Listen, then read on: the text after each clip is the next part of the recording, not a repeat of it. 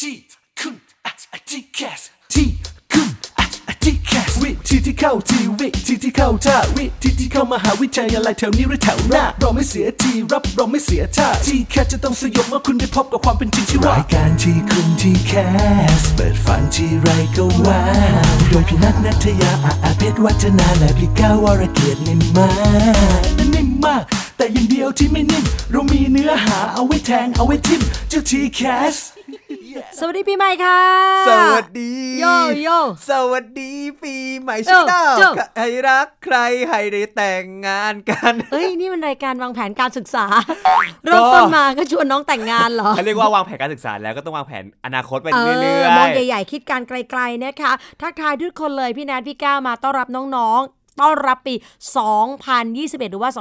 2564 ปีนี้ไม่มีคำอวยพรไหนจะดีไปกว่า ขอให้น้องๆ สอบติดครับ เย่ๆนะคะที่คุณทีแคสรับหน้าที่คัดสรรวิธีการที่เข้าทีเข้าท่าในการเข้ามหาวิทยาลัยแถวนี้หรือแถวหน้า ปีใหม่ทั้งทีก็ต้องมีเรื่องใหม่ๆเกิดขึ้น ใช่ ส่งท้ายปี 64 มีข่าวใหญ่อึกกระทึกครึกโครมอลังการงานสร้างมหึมามหาศาล เป็นสิ่งที่แบบว่า เฮ้ย เราคุยแต่เรื่องโควิด แต่จริงๆมันมีเรื่องหนึ่งที่แทรกเข้ามา ใช่ นั่นคือเรื่องของการยกเลิกการสอบโอเน็ต โอ้โห การยกเลิกโอเน็ตเมื่อปลายปี 2563 มันส่งผลมาข้ามปี และไม่ใช่แค่ข้ามมาปีนี้ มันจะข้ามไปจนถึงปี 65 อ้าอ้าอ้า โอ้ อ้า โหหกห้าไม่พอมันอาจจะต่อยอดไปถึงหกหกที่ อก มีการ อกอกอก พอไหมล่ะ แต่วันนี้เรามีแขกรับเชิญด้วย ถูกต้องค่ะ มาสร้างความกระจ่างชัดในหัวใจของเราทุกๆคนนะคะในเมื่อต้อนรับปีใหม่ก็ต้องคุยกับสิ่งเปลี่ยนแปลงใหม่ ที่เกิดขึ้นในระบบ t c a s สมีการเปลี่ยนแปลงทุกปีไม่ใช่แค่ปีใหม่ ครับ เขาก็เปลี่ยนมาเรื่อยตั้งแต่ปีเก่าแล้ว แต่ปีใหม่นี้จากการไม่มีโอเน็ตมันจะส่งผลต่อการเปลี่ยนแปลง t c a s สอย่างไร เย่อย่างน้อย อ่า หนึ่งข้อสอบมันหายไปแล้ว อ่าแต่ว่าอยู่ดีๆ อะไรจะหายไปเนี่ยมันก็ต้องส่งผลกระทบต่ออสิ่งที่มีความเชื่อมโยงเกี่ยวข้องนะคะแล้ววันนี้เราจะมาพูดคุยกันค่ะเกี่ยวกับเรื่องของการยกเลิกโอเน็ตโอเน็ตก็ได้ข่าวมาว่ามันจะไปตอนปี 66 เออ คือน้องม ครับ 4 แล้วมาเกิดอะไรขึ้นกับน้องม 5 วันนี้ผู้ที่จะให้คำตอบกับเราอยู่กับเราในรายการทีคุณทีแคสแล้วนะคะ พี่กองของน้องๆ นั่นเองค่ะ ดรพีระพงศ์ตาริยะเจริญ ผู้จัดการระบบทีแคสของทปอค่ะสวัสดีค่ะพี่กองค่ะ สวัสดีครับ สวัสดีครับ พี่ก้องขาต้องถามเลย คือมันเกิดอะไรขึ้นกับ t c a s 65 กันแน่ คือตอนแรกที่เราสัมภาษณ์ อาจารย์กองก็บอกทุกคนว่า โอ้ย64 กับ 65 มันเหมือนกัน ใช่ ก็ปี้เพสกันได้เลย แล้วมันเกิดอะไรขึ้นคะอาจารย์ เพราะว่ากระทรวงศึกษานะฮะท่านรัฐมนตรีว่าการกระทรวงศึกษาท่านมีนโยบายมอบลงมานะครับผ่านท่านปลัดให้มาคุยกับทางทปอนะครับว่าเอ่อมีแนวโน้มมีนโยบายนะครับที่จะต้องการยกเลิกการสอบโอเน็ตของทุกระดับชั้น ค่ะ โดยจะยกเลิกในชั้นของม .6 เนี่ยในปีการศึกษา 2564 ค่ะ ซึ่งจะสอบปี 65 อ่า ครับ ดังนั้นเอ่อในปี 65 t c a s 65 เราจะไม่มีคะแนน o n e t ค่ะ อ่า เพราะว่าจะไม่มีแล้วปีเนี้ยม .6 น้องม .6 ปีเนี้ยจะเป็นปีสุดท้ายที่มีการสอบ o n e t อ้าวยกเลิกโอเน็ตมันก็ อ่า น่าจะเหมือนเหมือนดี อืม เพราะว่า อืม อย่างที่พี่ก้าวบอกคือ ลดการสอบอะไรไปสักอย่า มั ง น ห ล นึ่ ด ง ความเครียดไปอีกหนึ่งวิชา แต่ว่าเดี๋ยวก่อนค่ะ พอเราจะยกเลิกเนี่ยแน่นอนเราต้องหาความเชื่อมโยงกันก่อน อาจารย์โอเน็ตเนี่ย มันเข้ามาเกี่ยวข้องมันส่งผลต่อระบบ t c a s สในเรื่องอะไรบ้างคะ มันเราใช้คะแนน o n e t เนี่ยในการคัดเลือกในรูปแบบที่เรียกว่า admission 2 ค่ะครับ นะครับ ซึ่ง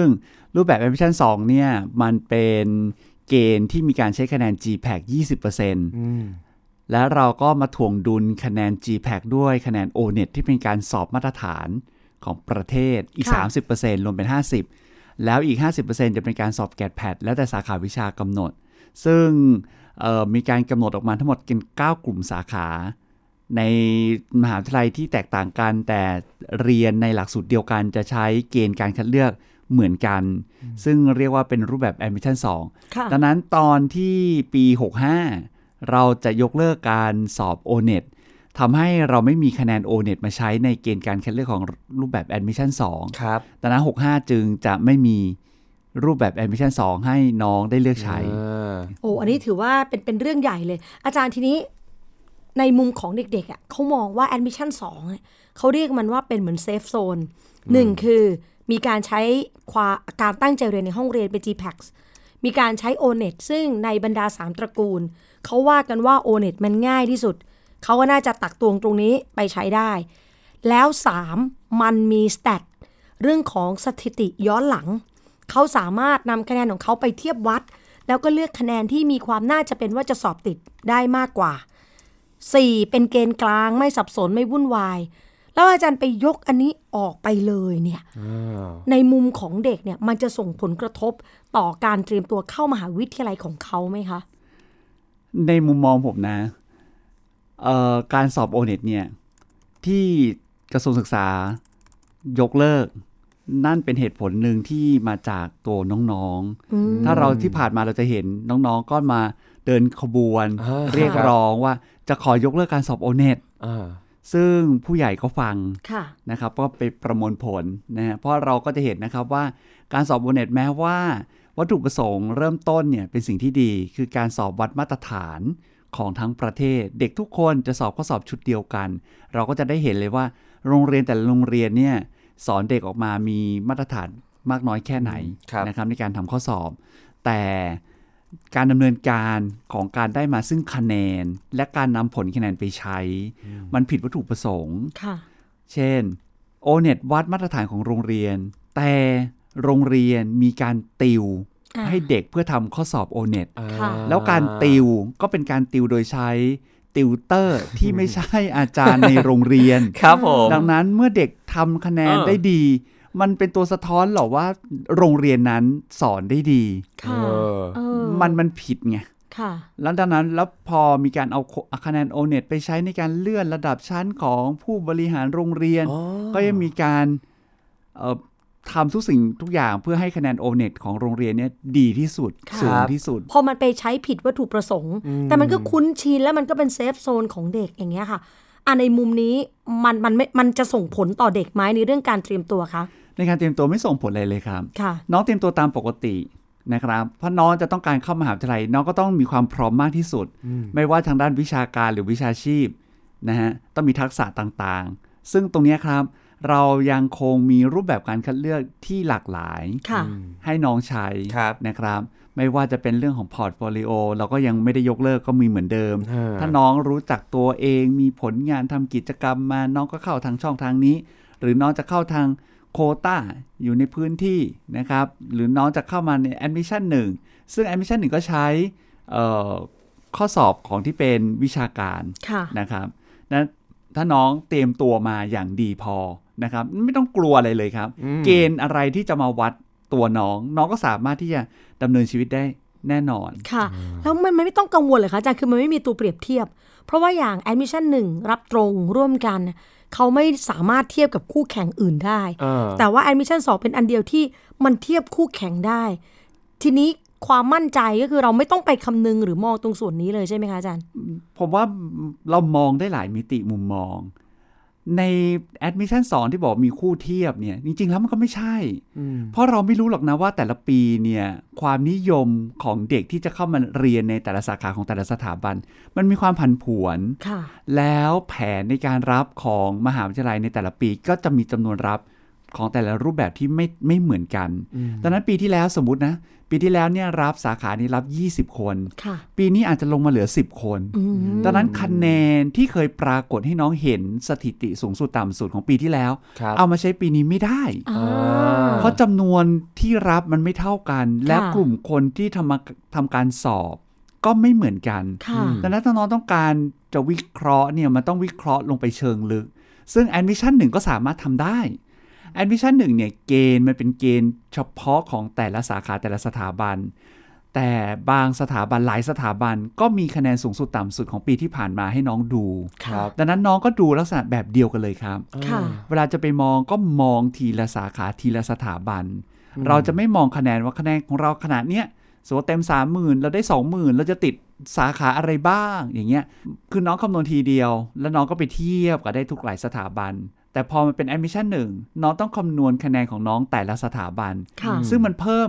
วิธีการคำนวณคะแนน วิธีการมองมองเหมือนกัน อ่า เพียงแต่ว่าคำนวณคะแนนที่จะเอาไปมอง ค่ะ แตกต่างกันแค่นั้นเอง มันก็ไม่ได้เป็นภาระอะไร คือต้องปรับ mindset แค่นั้นเองคือ หลักการที่เรามี admission 2 ตอนนั้นเราบอกว่าอยากให้เด็กอยู่ในห้องเรียนด้วย เพราะว่ามีการนำ GPAX มาใช้ ทีนี้พอเรายกเลิกระบบ admission 2 ซึ่งมี GPAX บังคับไว้เลยเนี่ยอ่าจำนวน 20% 20%แล้วตรงนี้ ถ้าหายไปเนี่ยมันจะส่งผลต่อการเรียนในห้องเรียนไหมคะอาจารย์ ถ้าคุณครูสอนน้องๆ ด้วยลักษณะที่น้องอยากเรียน ค่ะ น้องก็ไม่อยากออกมาห้องสอบ ออกจากห้องเรียนออกมาข้างนอก ค่ะ อืม ที่ผ่านมาเนี่ยเราก็ได้ยินนะครับว่าทำไมน้องๆถึงไม่อยากอยู่ในห้องเรียน ครับ เพราะเขาบอกว่าในห้องเรียนสอนแล้วไม่สามารถไปทำข้อสอบได้ เพราะข้อสอบมันยากเกิ ค่ะ นข้อสอบมันยากเกินกว่าหลักสูตร ค่ะ ซึ่งตรงเนี้ยครับมันก็เป็นประเด็นที่การคัดเลือกเข้าก็เป็นจำเลย อ๋อ ทำไมถึงออกข้อสอบยาก ครับ เกินกว่าหลักสูตร อืม น้องๆก็เลยต้องไปเรียนพิเศษ เรียนพิเศษ เพิ่ม ค่ะ น้องๆ ก็เลยไม่อยากอยู่ในห้องเรียน ก็เลยมีการบอกว่าอ่ะถ้าอย่างนั้นเอาคะแนน GPAC มามาใช้ ค่ะ แต่พอเอาคะแนน GPAC มาใช้เราก็เห็นนะฮะ เห็นว่าเอ่อมาตรฐานการให้เกรดของแต่ละโรงเรียนไม่เท่ากัน อืม ดังนั้นคะแนนที่เอามาใช้ตัวนี้ก็มันก็ใช้ไม่ได้อะ อ่า มันไม่ได้สะท้อนความสามารถของน้องจริง ๆ น้องคนนี้ได้ 4.00 กับน้องคนนี้ 2.8 2.8 อาจจะเก่งวิชาการมากกว่า 4.00ซะด้วยซ้ำ อ่ะอย่างนี้ผมมีประเด็นหนึ่งครับ อยากถามว่า พอจะมีสถิติเทียบไหมครับว่าใน TCAS ที่ผ่านๆมาเนี่ยรูปแบบของ Admission 2 มีเด็กที่เข้าร่วมแต่ละปีอะมากขึ้นหรือว่าลดลงมากเมื่อเทียบ ล กับ ดลงฮะ อ่า จำนวนรับที่มหาวิทยาลัยรับก็ลดน้อยลง มหาวิทยาลัยก็จะไปรับส่วนใหญ่เนี่ยเอ่อเขาก็จะวางแผนรับรอบพอร์ตเยอะ ถัดมาก็เป็นโควต้าแอดมิชั่นหนึ่งแอดมิชั่นหนึ่งบางสถาบันรับเยอะสุด ค่ะ บางสถาบันก็จะไปรับพอร์ตเยอะ ครับ แต่ละสถาบันเนี่ยจะมีกลยุทธ์ในการรับเด็กไม่เท่าไม่เหมือนกัน อ่า แต่รอบแอดมิชั่น2น้อยสุดฮะ อ่า เพราะ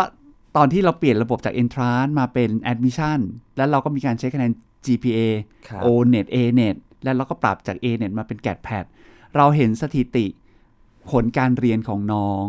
น้องเข้ามาด้วยคะแนนสูง อ้าว สูงเหมือนเดิม แต่ทำไมอัตราการรีทายเรียนปีหนึ่งแล้วเรียนไม่ผ่าน ครับ ก็ถูกไล่ออกจำนวนเยอะขึ้น เราก็ไปดูข้อมูลย้อนหลัง เอ๊ะ เกิดอะไรขึ้นกับน้องกลุ่มนี้ ก็พบว่าน้องกลุ่มนี้เข้ามาด้วยคะแนน GPA สูง คะแนน O-net สูง แต่คะแนนวิชาการเนี่ยน้อย ครับ เพราะผสมกันเข้ามาไงฮะ อ่า พอเข้ามาแล้วเรียนไม่ได้ พอเรียนไม่ได้จึงทำให้มหาวิทยาลัยมีเปิดรับตรงพอเปิดรับตรงต่างคนต่างเปิดรับตรงขึ้นมาเต็มไปหมดเลยถูกไหมฮะ มันก็ไอตัวการรับตรงตรงนั้นอ่ะมันก็คือ admission หนึ่ง ค่ะ ซึ่งมันเปิดมานานแล้ว มันเปิดขึ้นมาเพราะอะไร เพราะมีการใช้คะแนน GPA อ่า อ๋อ ขึ้นมา ค่ะ ทำให้ได้คนไม่มีคุณภาพพอที่จะเรียน ก็เลยต้องไปเปิดด้วยเกณฑ์ที่ไม่มีคะแนน GPA ค่ะ ด้วยเกณฑ์ admission หนึ่ง อืม แล้วก็รับขึ้นมาแล้วก็ได้คนที่มีคุณภาพพอที่จะเรียนได้ ค่ะ ดังนั้นในปัจจุบันเราจึงเห็นเกณฑ์ admission 1 กับ admission 2 admission 1 ไม่ได้เกิดขึ้นก่อนนะ admission 2 เกิดก่อน ค่ะ นะครับ แต่ admission 2 เกิดแล้วทำให้เกิดปัญหาต่อการเรียนในมหาวิทยาลัย ค่ะ น้องเรียนไม่ได้ อ่า ครับ เพราะด้วยคะแนนที่เข้ามาเนี่ยวิชาการยังไม่พอ ค่ะ ดังนั้นก็เลยมีการรับ admission 2 admission 1 เพิ่ม แล้วก็ลดปริมาณการรับของ admission ลง ค่ะ รับตรงมากขึ้น ครับ อ่ะ อันนี้ถือว่ามาในทิศทางที่ดีขึ้น เออ นะคะ นะ อาจารย์ อ่ะ อีกหนึ่งกลุ่มที่เกี่ยวข้องคือกลุ่มแพทย์ แพทย์ก็มีโอเน็ตหกสิบเปอร์เซ็นต์ตรงนี้ก็ปลดออกไปแค่นั้นใช่ไหมคะ โอเน็ตที่แพทย์ใช้เนี่ยเขาใช้เป็นคุณสมบัติในการสมัคร ค่ะ เมื่อไม่มีโอเน็ตมาก็ไม่ใช้ โอเค อืม ค่ะ พวกที่ใช้โอเน็ตเป็นเกณฑ์ขั้นต่ำเขาจะยกเลิกไปเลย หรือจะไปใช้เกณฑ์ขั้นต่ำเป็นวิชาสามัญแทน เพราะโอเน็ตเนี่ยมันง่ายกว่าวิชาสามัญถ้ามาใช้วิชาสามัญเป็นเกณฑ์ขั้นต่ำเนี่ยเด็กจะได้รู้ว่าเออเขาจะต้องสปีดตัวเองขึ้นมา ตรงนี้เป็นยังไงคะอาจารย์สรุปกันหรือยังคะใน ต ต ร อง น นี้ยังครับ ตรงตรงนี้เนี่ย ถ้าพอเราไม่มี Admission 2 เราก็จะเหลือแค่ Portfolio Quota Admission 1 แล้วก็ Direct Admission ค่ะ ซึ่งเกณฑ์การคัดเลือก 4 รูปแบบเนี้เป็นอิสระของแต่ละสถาบันเลยครับ อืม สถาบันจะกำหนดยังไงก็ได้ ค่ะ นะครับ ซึ่งณเวลาเนี้ยอย่างอย่างปีเนี้ยที่เราเห็น admission หนึ่งเนี่ยมหาวิทยาลัยกำหนดคะแนนขั้นต่ำของวิชาสามัญแต่กำหนดคุณสมบัติของผู้สมัครด้วยคะแนน GPA ค่ะ ทำให้น้องหลายคนเนี่ยโอ้โหคะแนน GPA ไม่ถึงสมัครไม่ได้ แม้ว่าคะแนนสอบเนี่ยถึง ครับ เขาก็เลยต้องมาสมัครในรอบของ Admission 2 ในรูปแบบ Admission 2 ซึ่งไม่มีการกำหนดคะแนนขั้นต่ำของ GPA ค่ะ น้องก็เลยเป็นกังวลครับว่า พอปี 65 ไม่มี Admission 2 แล้ว Admission 1กำหนด GPA สูงขนาดนี้เขาก็ไม่มีสิทธิ์เลือกอะไรเลยใช่ไหม ค่ะ ซึ่งตัวนี้ไม่ต้องกังวลนะครับ ได้ชี้แจงให้ท่านอธิการบดีและรองอธิการบดีที่ดูแลการรับเข้าของมหาวิทยาลัยต่างๆเนี่ยทราบละว่าเรา 65 จะไม่มี admission 2 ดังนั้นเกณฑ์การคัดเลือก ในรูปแบบของ Admission 1เนี่ยขอให้ทบทวน ค่ะ คุณสมบัติแล้วก็เงื่อนไขของการสมัคร อืม คือตอนเนี้ยเราก็ได้ยินเสียงจากผู้ปกครอง ฮะ บ่นเยอะมากเลยครับว่าทำไม TCAS เนี่ยมีหลายรูปแบบ อ่า เยอะมากทำให้สับสนปวดหัว โอ้ ทำไมไม่กลับไปใช้ ad and entrance แบบเดิมทีเดียวจบ อ่ารุ่นรุ่นเขา อ่ รุ่ รุ่ น น พ่อ เขา แม่ อ่ามันง่ายดี ครับ มันไม่ต้องอะไรแค่สอบอย่างเดียว เออจบเลย อ่าซึ่งตรงเนี้ยครับพอเราพยายามลดลง ลดรูปแบบให้เหลือน้อยลงจะได้ ฮะ ลดความสับสน เราจะไม่ทำอะไรเพิ่ม เออมั่นใจได้น้องๆ มั่นใจได้ ค่ะ ฮะ ไม่ต้องคิดว่าเดี๋ยวต้องมีระบบใหม่มาทำความเข้าใจกันอีก เา พอ ไม่ แล้ว ต้ง พอ พอ แล้ว แล้ว ถ้าอย่าง แต่ นั้นค่ะ แต่พอเรายกเลิก o n e t ครับ o n e t มันคือการวัดมาตรฐาน อืม ของโรงเรียนในระดับชาติ เมื่อมันไม่มีมันก็ต้องมีตัววัดตัวอื่นขึ้นมาแทน อ่า ซึ่งตรงเนี้ยครับยังไม่รู้ว่า อ่า เป็นอะไร อ่ะยังไม่รู้ไม่เป็นไรแต่ทปอจะมีใจดึงเขามาร่วมในที ไม่ แคส ใช่ ไหมคะไม่ใช่นะคะ ไม่ใช่เพราะเราก็ไม่รู้ว่ามันคืออะไร โอเค แล้วอ จะ ยู่ ได้ ดีๆจะไปดึงอะไรที่เราไม่รู้มาใช้ไม่ได้ อ่า โอเค โอเค เพราะว่าบางคนก็รอฟังคำนี้ และแน่นอนเขาต้องมีอะไรวัดผลสักตัว เออใช่ พอมีมาปุ๊บทอปอบอกไปอยู่กับเราไหม ไม่ ไม่ไม่นะคะอาจารย์ ไม่ ถ้าอย่างนั้นพูดได้เต็มปากเต็มคำเลยว่าในช่วงเวลาของน้องๆม .5 ก็คือจะตรงกับ t c a s 65 เนี่ยนะคะ การรับของประเทศไทยจะเป็นรับตรง 100%เพราะว่าทั้งโควต้าพอร์ตโฟลิโอรับตรงร่วมกัน direct admission มันคือรับตรงหมดแล้ว ใช่ มันคือรับตรงแต่จะมาบริหารจัดการสิทธิ์ในระบบ TCAS ค่ะ ส่วน a d m i s s i o n 1 ก็จะมาสมัครผ่าน TCAS ค่ะ จะไม่ไปสมัครโดยตรง อ๋อ ส โอ มัคร เค ตรงเนี่ยเฉพาะพอร์ตโฟลิโอกับโควตา เข้าใจแล้วแปลว่าเรายังมีระบบกลางที่เป็นทปอเนี่ยช่วยบริหารจัดการ ใช่ แค่ว่าเงื่อนไของค์ประกอบรูปแบบไม่ใช่เป็นรับกลางละ เป็นแบบรับตรงร่วมกันที่แต่ละมอกำหนด กำหน ก ด ติ เก กา ณฑ์ เอ เอง ง โอเค แต่ ซึ่ อาง จารย์คุมเรื่องการบริหารจัดการ ครับ แล้วปี 65 เราก็ยังมีการทำดับเบิลซอ r t ติ้ง ค่ะ ของรอบแอดมิชชั่น อ่า เพื่อเติมที่ว่างเนื่องจากการไม่ใช้สิทธิ ค่ะ ดึงตัวสำรองขึ้นมา ดังนั้นน้องก็ไม่ต้องเป็นห่วงว่าสมัครไปแล้วแล้วเดี๋ยวจะไม่ได้อะไรอย่างเงี้ย อ่าโอเคค่ะอาจารย์ ถือว่าเคลียร์นะคะสำหรับเรื่องของการยกเลิกโอเน็ตไม่ได้แค่อยู่ดีๆ ไม่มีโอเน็ตแต่มันส่งผลกระทบอย่างอื่นมากมาย ใช่ ทีนี้อาจารย์มาถึงเรื่องที่เป็นหัวใจสำคัญเรื่องของการปรับเปลี่ยนข้อสอบในการเข้ามหาวิทยาลัย เมื่อเราไม่มีโอเน็ตเป็นตัววัดผลการคัดเลือกแล้วเนี่ยนะคะ ประเภทของข้อสอบในปี 65 เป็นต้นไป มันจะเหลืออะไรให้เราเป็นตัววัดบ้างคะอาจารย์ ในปี 65 เนี่ย ข้อสอบเรายังคงรายวิชาแบบปี 64 ค่ะ เหมือนปัจจุบันตัดอันเดียวเท่านั้นเองคือ o n e t อ่า แกดก็ยังเป็นแกดแกดหนึ่งแกดสอง ค่ะ แต่เราใช้คะแนนแกดรวม แล้วแพทก็ยังมี 7 แพท ค่ะ อ่า แล้วก็มี 9 วิชาสามัญ ครับ ใช้สำหรับปี 65 โอเคอยู่ เหมื ครอน บ เดิม ค่ะ แต่พอเป็นปี 66 เราจะเปลี่ยนการสอบทั้งหมด ไม่ว่าแกดแพดก็จะเปลี่ยนไป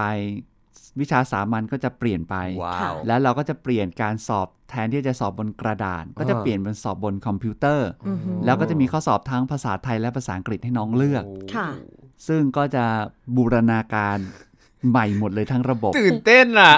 ปัญหาคืออะไร ข้อสอบมันยากเกินหลักสูตร อ่า ทำให้เด็กต้องไปติว ครับ เราไม่ต้องการให้เด็กติว เออ เราต้องการให้เด็กเรียนแล้วเข้าใจและสามารถนำความรู้ไปใช้งานได้ โอเค ดังนั้นการวัดความรู้จึงเป็นการวัดความรู้ในระดับของการนำความรู้ไปใช้ โอเค นี่คือประเด็นเรื่อง TCAS เออ 66 เดี๋ยวมีเวลาตอนท้าย ขออนุญาตให้อาจารย์ขยายความนิดนึงว่า ไอ้ที่ปรับเปลี่ยนเนี่ยหน้าตามมันเป็นอย่างไร อ่า นะ ครั คะ บ แต่เดี๋ยวกลับเข้ามา 65 ต่อโอเค ประเภทการสอบชัดเจนแล้วว่า ตัดแค่โอเน็ตหน่วยงานออกข้อสอบอาจารย์ ที่ก่อนหน้านี้อาจารย์บอกว่ามันมีการแบ่งถ้าเป็นกลุ่มวิทย์คณิต เจ้าใหม่หน่วยงานใหม่เข้ามาดูแลคือ สสวท ส่วนกลุ่มอื่น สทศเป็นคนออกข้อสอบเหมือนเดิม แนวทางตอนนี้เด็กๆก็ตามว่าเอ๊ะอยากเห็นรูปแบบข้อสอบของสสวท เป็นยังไง เขาหาไม่เจอ แต่เขาไปเจอในเว็บของสทศมีครบเลย มันใช้กันได้ไหมหรือว่า เราจะต้องไปตามหาจากสสวทอีกทีหนึ่งคะอาจารย์ ไม่ครับ สทศเนี่ยให้มอบให้สสวท พัฒนาข้อสอบ ค่ะ ดังนั้น สสวท ก็จะเป็นคนกำหนดกรอบกำหนดเนื้อหาสัดส่วนจำนวนข้อ คะแนนแต่ละข้อพร้อมตัวอย่างข้อสอบ มอบให้สทศดังนั้นสิ่งที่เห็นอยู่บนเว็บไซต์ของสทศคือสิ่งที่จะต้องเจอในข้อสอบ อ๋อ ที่สสวทเป็นคนกำหนดขึ้นมาให้ นั่นแปลว่า รูปแบบที่เราเห็นนั้นมาจากสสว สสว ท ท ที่เขาส่งมาให้สทศ อ่า แล้ว คือเขาคุยกันหลังบ้านเรียบร้อยแล้ว แล้วก็อาจารย์มีการคุยกันไม่รู้ว่าเป็นข่าวลือหรือข่าวจริง บอกเดี๋ยวสังคมก็จะเปลี่ยนโน่นนี่นั่น โอ้ ก็จะเปลี่ยนวิชาที่เป็นเนื้อหาข้อสอบ มีการคุยเรื่องนี้ไหมคะว่านอกเหนือจากกลุ่มตระกูลคณิตกับวิทย์ วิชาอื่นๆ จะโดนเปลี่ยนเนื้อหาด้วย ปี 65 ไม่ฮะ โอเค ยังเหมือนเดิม ค่ะ เหมือน 64 ครับ 6 6เปลี่ยนหมดเลยไง อ๋อที่อาจารย์บอกว่า หกเปหกลี่ยน เปลี่ยนหมด ทุกอย่าง เลย ตั้งแต่ ทุก ระบบ อย่าง การสอบแนวอะไรทุกอย่าง โอเค ครับ ค่ะ อาจารย์ทีแคส66 ที่อาจารย์ว่าเนี่ย พอข้อสอบมันยกเลิกใหม่แล้ว มีการแบ่งรูปแบบข้อสอบหรือชื่อเรียกมันไว้ พร้อมคำอธิบายเบื้องต้นก็ได้ อย่างไรบ้างคะอาจารย์ ครับ เรายังเป็นการสอบวัดความรู้ แต่ความรู้ตรงเนี้ยเราก็จะมีแต่ความรู้ขั้นสูง ที่เรียกว่าเป็น advanced knowledge ค่ะ ดังนั้นน้องเข้ามาจะเรียนในบางสาขาที่ต้องใช้ความรู้ขั้นสูงก็ต้องสอบตัวนี้เราก็จะเปลี่ยนจากวิชาสามัญ ครับ มาเป็น advanced knowledge ตรงนี้ ประกอบไปด้วยวิชาคณิตศาสตร์ประยุกต์ อ๋อ วิทยาศาสตร์ประยุกต์ ฟิสิกส์เคมีชีวะ ภาษาไทยสังคมและภาษาต่า โอ้ ง โห ประเทศ ทุกวิชาเลย ทุกวิชาเลย แต่ไม่ต้องสอบทุกวิชา แล้วก็ไม่ต้องสอบทุกคน ไม่ต้องสอบทุกคน อ่า น้องต้องไปดูว่าจะเข้าเรียนสาขาไหน สาขานั้นมีความจำเป็นที่จะต้องวัดความรู้พื้นฐาน ค่ะ ขั้นสูงของน้องตรงเนี้ยมากน้อยแค่ไหน อาจารย์เดี๋ยวก่อนวิชาสามัญมันยังสูงไม่ พอ ใช่ไหมคะอาจารย์อันนี้มันจะแอดวานซ์เกิน กำลังจะ ส ถามว่านี่จะเป็นประวัติศาสตร์ใหม่ที่ข้อสอบยากที่สุดเลยใช่ไหมฮะ ไม่ใช่ไง คือเดิมทีข้อสอบสามัญฟังดูชื่อสามัญ แต่มัน น่า ก็ จะสามัญแต่มันไม่สามัญไง อ่า มันเกินหลักสูตร ครับ ค่ะ ถูกไหม เออ แต่พอเราเปลี่ยนใหม่เป็น advanced knowledge ปุ๊บ ครับ ก็เลยฟังดู โอ้โห มัน ยิ่ง เป็น กว่า ขั้น สามัญ ยิ่งกว่าสามัญไม่ใช่ advanced ก็คือเลเวลของการเอาความรู้ไปใช้งาน โอเค อ๋อการ มันไม่ ประยุกต์ใช้จริง แค่มันไม่ใช่แค่เป็นเบสิกที่ว่าเป็นความรู้พื้นพื้น ทฤษฎีอย่างเดียว มันไม่ใช่ แต่คือเอาความรู้ที่มีเนี่ยไปใช้งานเป็น ค่ะ อ่า อย่างเงี้ยเราก็ advanced ละ ครับ อ่าอันนี้คือการเปลี่ยนพันธุกรรมของวิชาสามัญ เออ อ่ะแล้วแกดแพด ยังอยู่หรือจากไปอาจารย์ 66 อยู่บางอย่างจากไปบางอย่าง อ่า อ่าอย่างแกดเนี่ยเรามีแกดเชื่อมโยงกับ ค่ะ แกดอิง ค่ะ นะครับเราก็จะเปลี่ยนแกดเชื่อมโยงกับแกดอิงเนี่ยเปลี่ยนใหม่เป็นแกดสามพาร์ท อืม เป็นพาร์ท English Communication ซึ่งเน้นการสื่อสารภาษาอังกฤษ ดังนั้นไม่เน้นอย่างอื่นนะ ค่ะ เน้นการสื่อสาร เป็นสอบ ภาษา พูด กฤษ ไหมครับ อันนี้ยังบอกไม่ อุ้ย ได้ อุ้ยมีแน ยัง ว บอก เหรอ ไม่ได้ มีแนวโน้มสอบพูดเหรอฮะ ยังบอกไม่ได้ อุ้ยน่าสนใจนะเนี่ยอุ้ยอาจารย์ยิ้มอ่ะแสดงว่ามีแนวโน้มแน่ ไม่แน่ไม่บอกไม่ได้ อุ๊ยน้องๆ ยังบอกไม่ได้เพราะ เตรี มั ยมนยังไม่ ตัว สรุป เลย กั แค่นี้อาจารย์ก็ไม่อยากจะมารายการแล้วนะ อยากจะคาดคันอาจารย์ว่าอ่ะอ่ะอะไรต่ออาจารย์ที่สอง หนึ่งนะเป็น อ่ะ การสื่อสารภาษาอังกฤษ ค่ะ อันที่สองเป็น critical logical thinking ค่ะ การคิดอย่างมีเหตุผลสมเหตุสมผล อ่าน นะครับ และสุดท้ายก็จะเป็นเรื่องของสมรรถนะการทำงานในอนาคตที่เป็น soft skill เราก็จะวัดกัน 4 ด้าน ค่ะ ครับ ก็คืออันเนี้ยจะเป็นตัวที่มาแทนแกดหรือแพดอาจารย์ แทนแกด แทนนี่แทนแกด ๆ แก่น จาก แยก ที่ ออกเป็นจากสองเป็นสามถูกไหม ใช่ ฮะ แยกจาก 2 เป็น อืม 3 แล้วเราก็จะเน้นสมรรถนะการทำงาน เพิ่มมาอีกหนึ่ง ซ ตั อ ว ฟต์สกิล คือ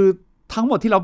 แยกออกมา มันคือซอฟต์สกิลหมดเลย ค่ะ แล้วมันจำเป็นต่อการทำงานในอนาคต ค่ะ ทั้งสิ้น ภาษาอังกฤษ ภา การ ษาอัง สื่ กฤ อ ษ สาร ต้อง ภาษาอั ใช้ งกฤษการคิดวิเคราะห์ อย่างมีเหตุผล อ่าแล้วก็อันที่สามคือสมรรถนะ สมรรถนะในการทำงาน ซึ่งอันนี้สมรรถนะเป็นภาษาไทยไหมครับ ข้อสอบเราเนี่ยทุกวิชาฮะเลือกได้เป็นภาษาไทยหรือภาษาอังกฤษ ยกเว้นภาษาอังกฤษที่ต้องสอบภาษาอั ภาง ษาอั กฤ ง ษ กฤษ เดี๋ยวบางคนขอภาษาอังกฤษส อบภาษาไทย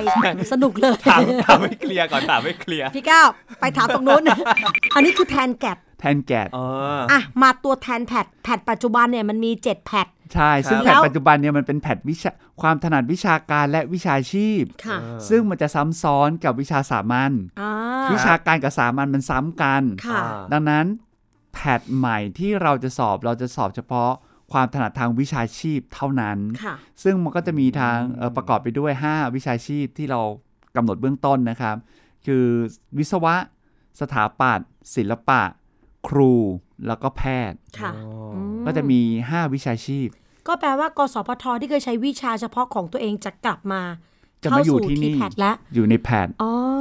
โอเค กระจ่างชัดค่ะ เออ อันนี้เดี๋ยวต้องตามกันต่อ หก เพราะว่า หกอันนี้หก ะอันนี้ หกนะ หกหก หกหกนะ อาจารย์สุดท้ายค่ะ เวลาของเราหมดแล้ว ฟังจากที่อาจารย์พูดมาทั้งหมด 65 อาจจะไม่ได้ส่งผลกระทบ ครับ แต่ 66 เนี่ย ฟังจากตัวอย่าง ว้าว แล้ว เลย อ่ะ นะ ให้คำแนะนำน้องๆมปลายในภาพรวมนิดนึงค่ะ โดยเฉพาะ t c a t t p a t ในเมื่อมันไม่มีตัวอย่างข้อสอบในวันนี้ ให้เด็กเตรียมตัวกันตั้งแต่ม .4 ถ้าจะเรียนจะประสบความสำเร็จในการเข้ามหาวิทยาลัย ซึ่งเรามีการเปลี่ยนแปลงในทางที่ดีขึ้นอยู่ตลอดเวลาเนี่ย เด็กควรเตรียมตัวอะไร ควรยึดอะไร ควรผ่อนอะไรบ้าง เรียนเชิญเป็นประเด็นปิดท้ายค่ะ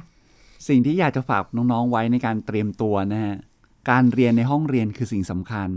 เรียนไปแล้วต้องรู้ว่าเรียนไปแล้วเอาไปใช้ทำอะไรดังนั้นถ้าเรียนแล้วยังไม่รู้ไปใช้ทำอะไร จะไม่สามารถจะไปทำข้อสอบเชิงประยุกต์ได้ ค่ะ ดังนั้นตอนเรียนต้องนั่งนึกเสมอ บทเรียนนี้เรียนแล้วเอาไปใช้ทำอะไรได้บ้างนะครับ จะไม่เน้นเรื่องของการแก้สมการ แต่เน้นการนำไปใช้ และอยากฝากน้องครับ การเรียนในมหาวิทยาลัยเราไม่ได้เน้นเฉพาะความรู้ เราจะเน้นทักษะ ทัศนคติ ดังนั้นน้องตอนเรียนในมปลายก็ต้องไปฝึกทักษะต่างๆ ดังนั้นอยากฝากเลยครับ อย่าเอาแต่เรียน เรียนในห้องเรียนไม่พอไปเรียนพิเศษ แล้วก็เรียนแต่พิเศษพิเศษพิเศษนี้อย่าท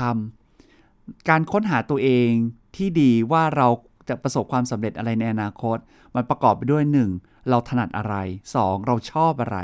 เราดูแต่ความถนัดทางวิชาการอย่างเดียวไม่ได้ มันต้องดูความชอบด้วย ดังนั้นอยากจะฝากน้องๆ ให้ไปทำกิจกรรม ไปทำงาน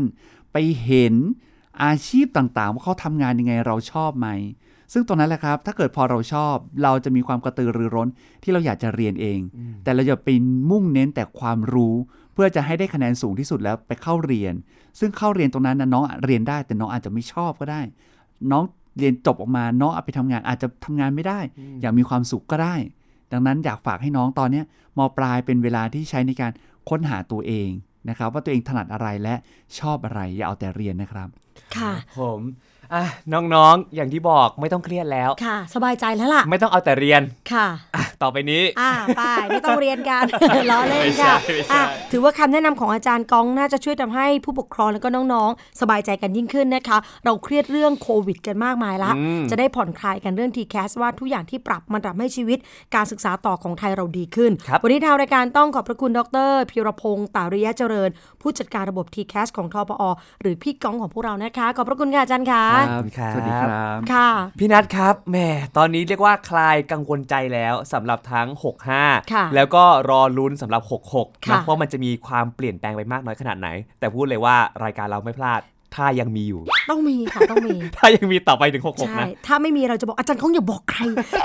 อย่าบอก เหยียบ ใคร เหยียบ อา เหยียบ เหยียบ เหยี ค ยบ วามลับนี่มั้งโอเค วันนี้หมดเวลาของรายการดีคุณดีแคสแล้วค่ะ พี่นาและพี่ก้าวลาไปก่อน พบกันในสัปดาห์หน้า สวัสดีค่ะ สวัสดีครับ ที่คุณอัดอัดที่แคสที่คุณอัดอัดที่แคสวิธีที่เข้าทีวิธีที่เข้าท่าวิธีที่เข้ามหาวิทยาลัยแถวนี้หรือแถวหน้าเราไม่เสียทีรับเราไม่เสียท่าที่แคสจะต้องสยบเมื่อคุณได้พบกับความเป็นจริงที่ว่ารายการที่คุณที่แคสเปิดฝันที่ไรก็ว้าวโดยพี่นัทนัทยาอาอาเพชรวัฒนาและพี่ก้าววรเกียรตินิ่มมากนิ่มมาก แต่อย่างเดียวที่ไม่นิ่มเรามีเนื้อหาเอาไว้แทงเอาไว้ทิมเจ้าทีแคส